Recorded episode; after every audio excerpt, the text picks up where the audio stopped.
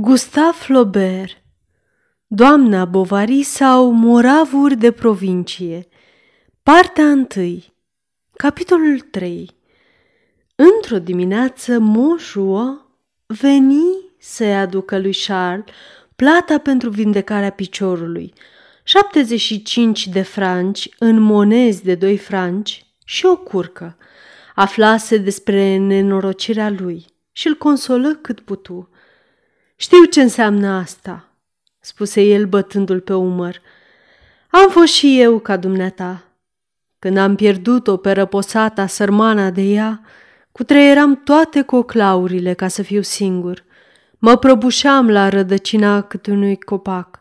Plângeam, îl chemam pe Dumnezeu, spunându-i tot felul de prostii. Aș fi vrut să fiu și eu ca și cârtițele pe care le vedeam printre crengi, cu pântecele plin de viermi, să fi crăpat, mă în sfârșit. Și când mă gândeam că în aceleași clipe alții își strângeau la piept nevestele lor dragi, trânteam cu bățul în pământ. Eram ca un nebun. Nici nu mai puneam nimic în gură. Mi-era silă numai la gândul de a merge la cafenea. N-ai crede. Ei bine, încet, încet, zi după zi, primăvară după iarnă, toamnă după vară, toate s-au scurs una după alta, firicel cu firicel, bucățică cu bucățică.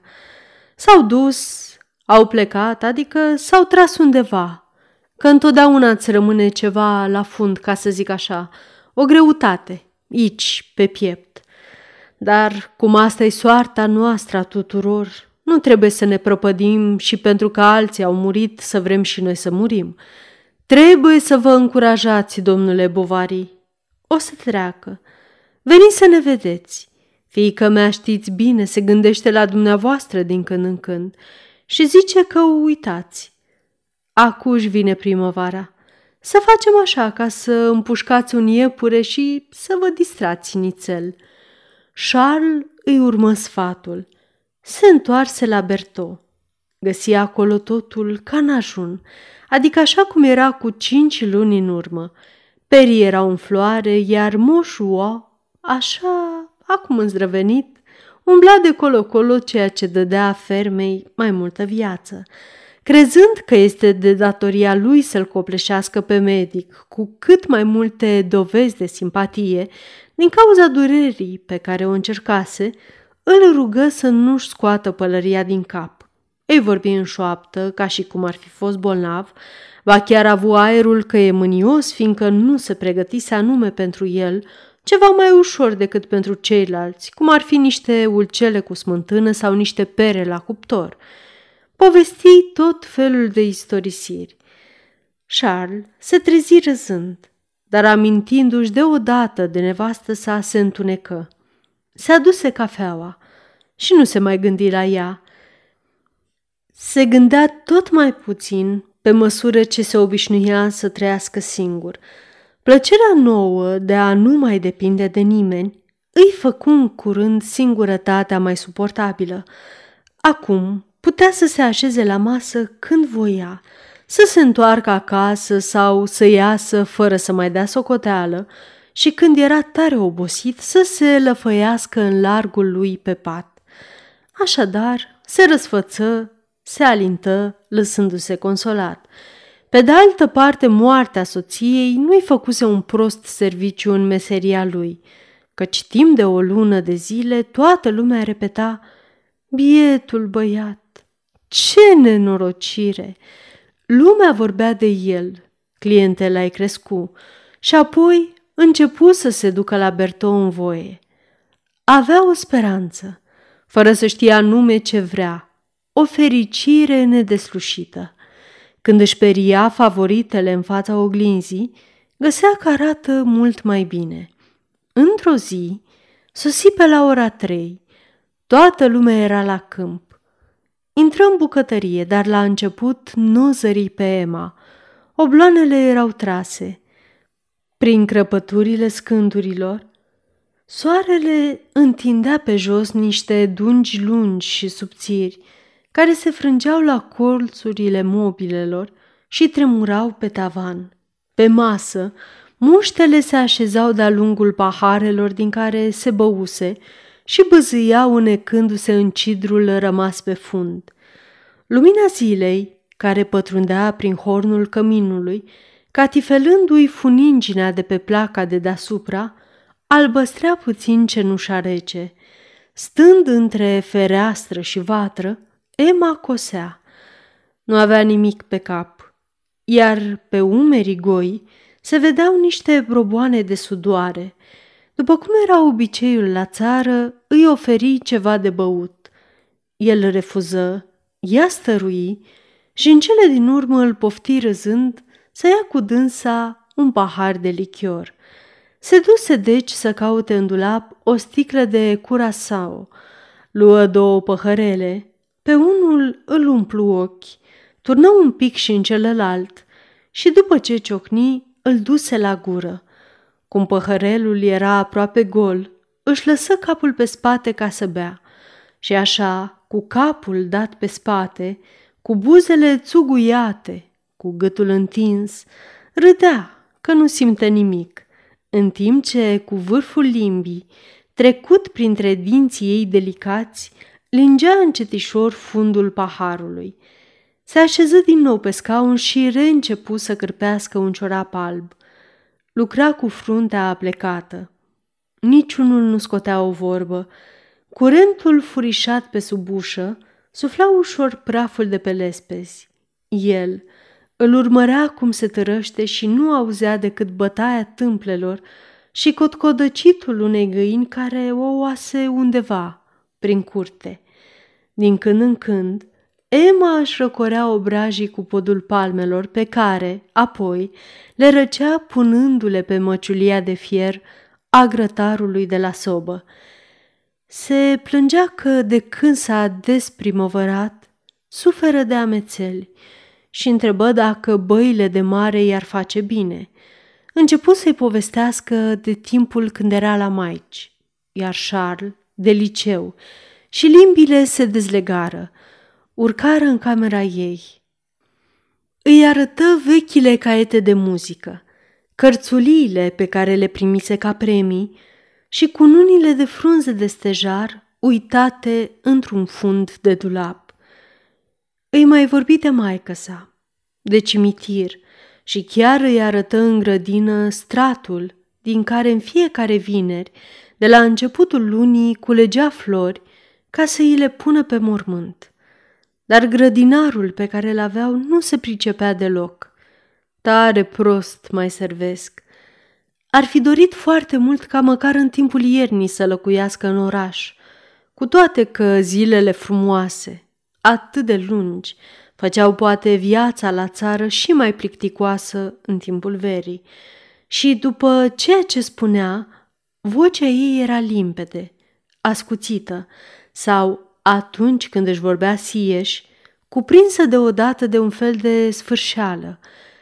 Se exprima prin lungi modulații care se pierdeau aproape într-un murmur. Când veselă, deschizând niște ochi naivi, când cu ploapele pe jumătate închise, cu privirea înnecată de plictiseală, cu gândul în altă parte. Seara, când se întorcea, Charles relua una câte una frazele pe care îi le spusese Emma, încercând să și le amintească, să le întregească înțelesul, pentru ca să refacă acea parte din viața ei pe care o trăise, pe când el încă nu o cunoștea. Dar niciodată nu și-o putea închipui altfel de cum o văzuse întâia oară, sau așa cum o lăsase abia de o clipă. Apoi, se întreba ce se va întâmpla cu ea dacă se va mărita și cu cine.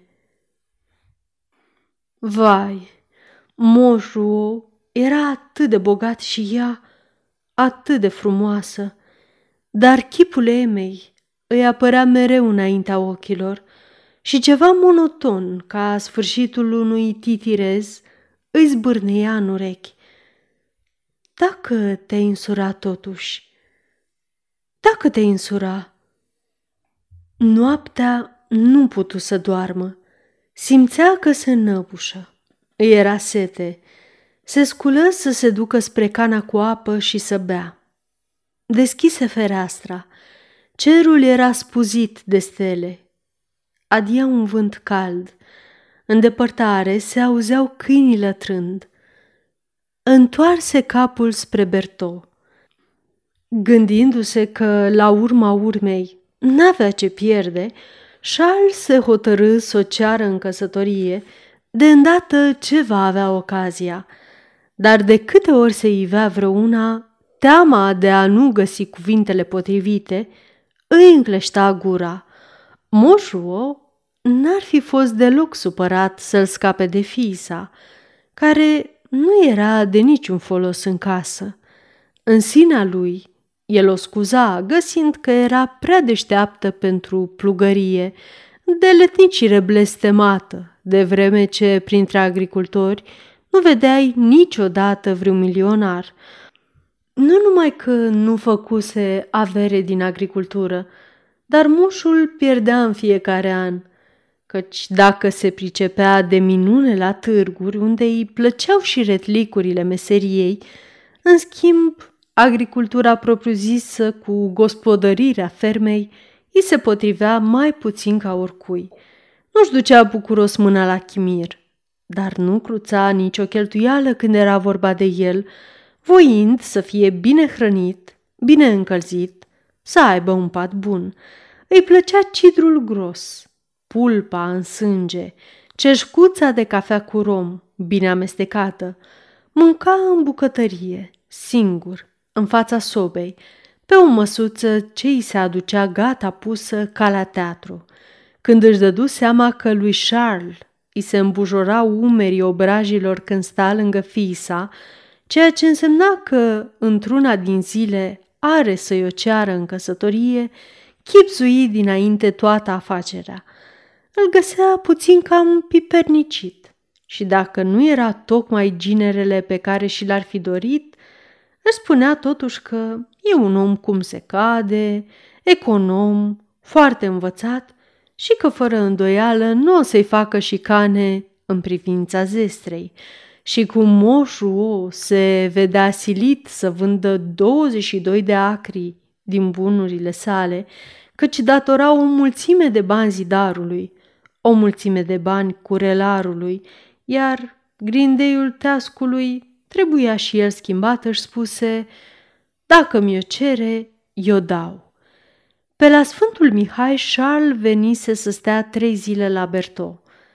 Trecu și ultima zi, ca și cele dinainte, tot amânând din sfert în sfert de ceas să-i vorbească.